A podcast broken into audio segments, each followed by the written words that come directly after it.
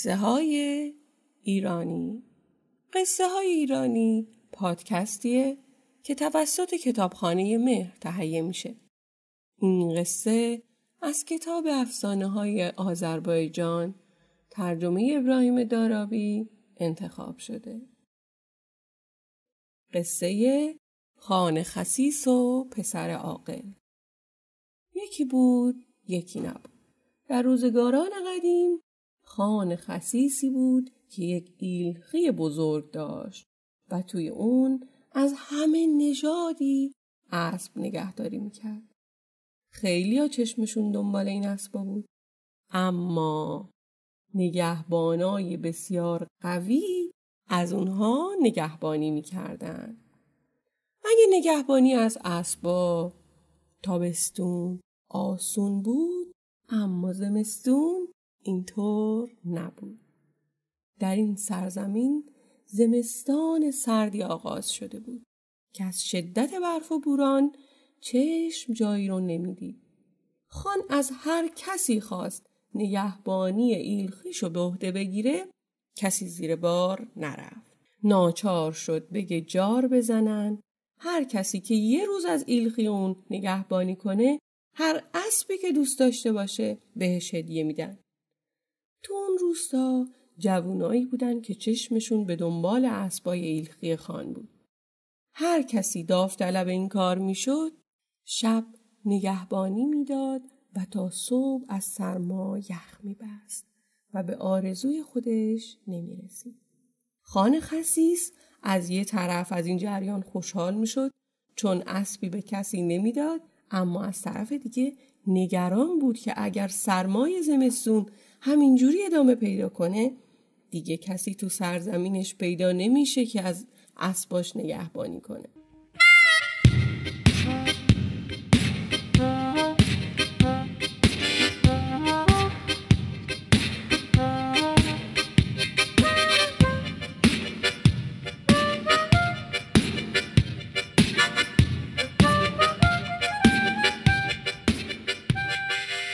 یکی از این روزا یک جوان قوی هیکلی رفت پیش خان و گفت خان می‌خوام امشب پاسداری از ایلخی تو به عهده بگیرم.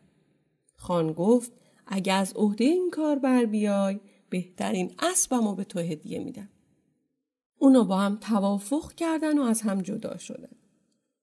جوان برگشت خونه پوستینی که یادگار پدرش بود رو به تن کرد کلاه زخیمی گذاشت روی سرش جورابهای پشمیش و پوشید و به سمت قلعه ای که اسبا اونجا بودن به راه افتاد. از شدت سوز و سرما نمی‌شد گام از گام برداری. خان از دور میدیدش و با خودش می‌گفت اونم از سرما یخ می‌زنه و چیزی نصیبش نمیشه.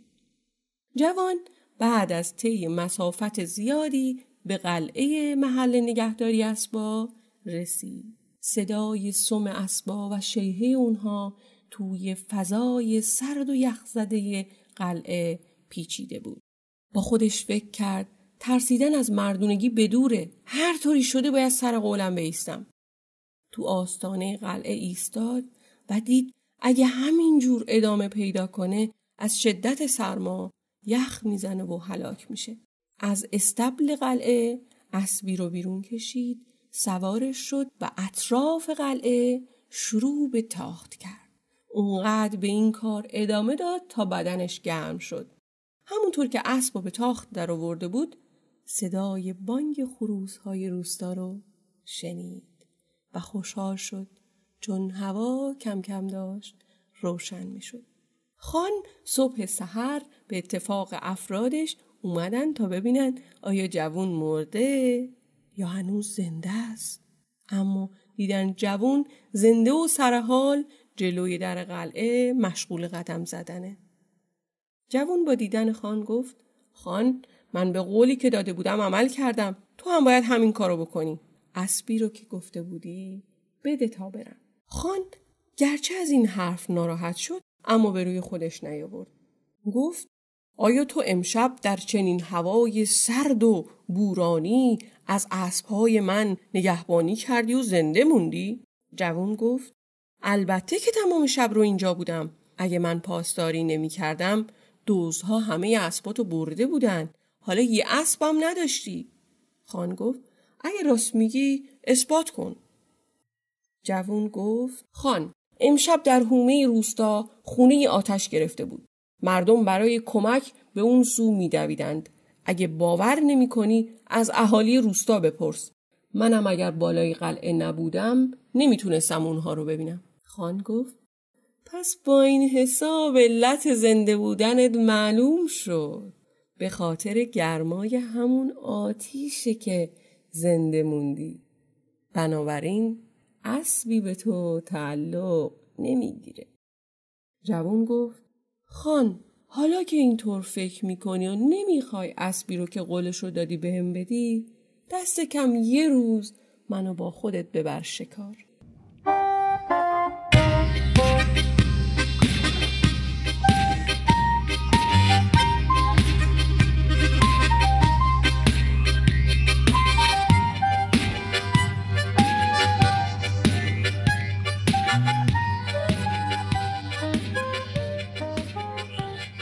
پیشنهادش رو پذیرفت و گفت عیبی نداره. همین فردا می‌خوام برم شکار. آماده باش. تو را هم با خودم می‌برم. فردای اون روز خان به اتفاق افرادش جوون رو هم برداشت و عازم شکار شد. در طول راه قرقاول ها و کپک های زیادی شکار کردند و سرانجام به یک جنگل انبوه رسیدن. خان گفت بیاین کمی غذا بخوریم و استراحت کنیم. از جوون خواست که قرقاول ها رو بپزه. جوون چند تا قرقاول رو برداشت از درخت بالا رفت اونها رو از شاخه ها آویزون کرد و اومد پایین. پای درخت چند تا چوب خشک و مقداری خس و خاشاک جمع کرد و اونها رو آتیش زد و گفت خان سب کنید همین الان کباب حاضر میشه. خان با دیدن آتیش و قرقاول ها بالای درخت تعجب کرد و گفت پسر تو دیوونه شدی؟ با آتیش دو سه تا چوب خشک پای درخت قرقاولا اون بالا کباب نمیشن. جوان خنده تمسخرآمیزی کرد و گفت خان این کار رو من از محترمترین شخص شهر یاد گرفتم. خان گفت غیر ممکنه من که باور نمی کنم جوان گفت حالا که اینو باور نمی کنی پس چرا میگی آتیشی که در اون سوی روستا روشن شده بود در این سوی روستا اون هم در یک شب سرد و بورانی منو که از اسبهای تو نگهداری می‌کردم گرم کرده. خان با شنیدن حرفهای جوون به وخامت اوضاع پی بود سرشو پایین انداخت و ترسید که اگه جوون تعبیری که به کار برده با سراحت بیشتری بیان کنه بین دوستا و همراهانش تحقیر بشه به ناچار اسبی که وعده داده بود به جوون داد. قصه ما به سر رسید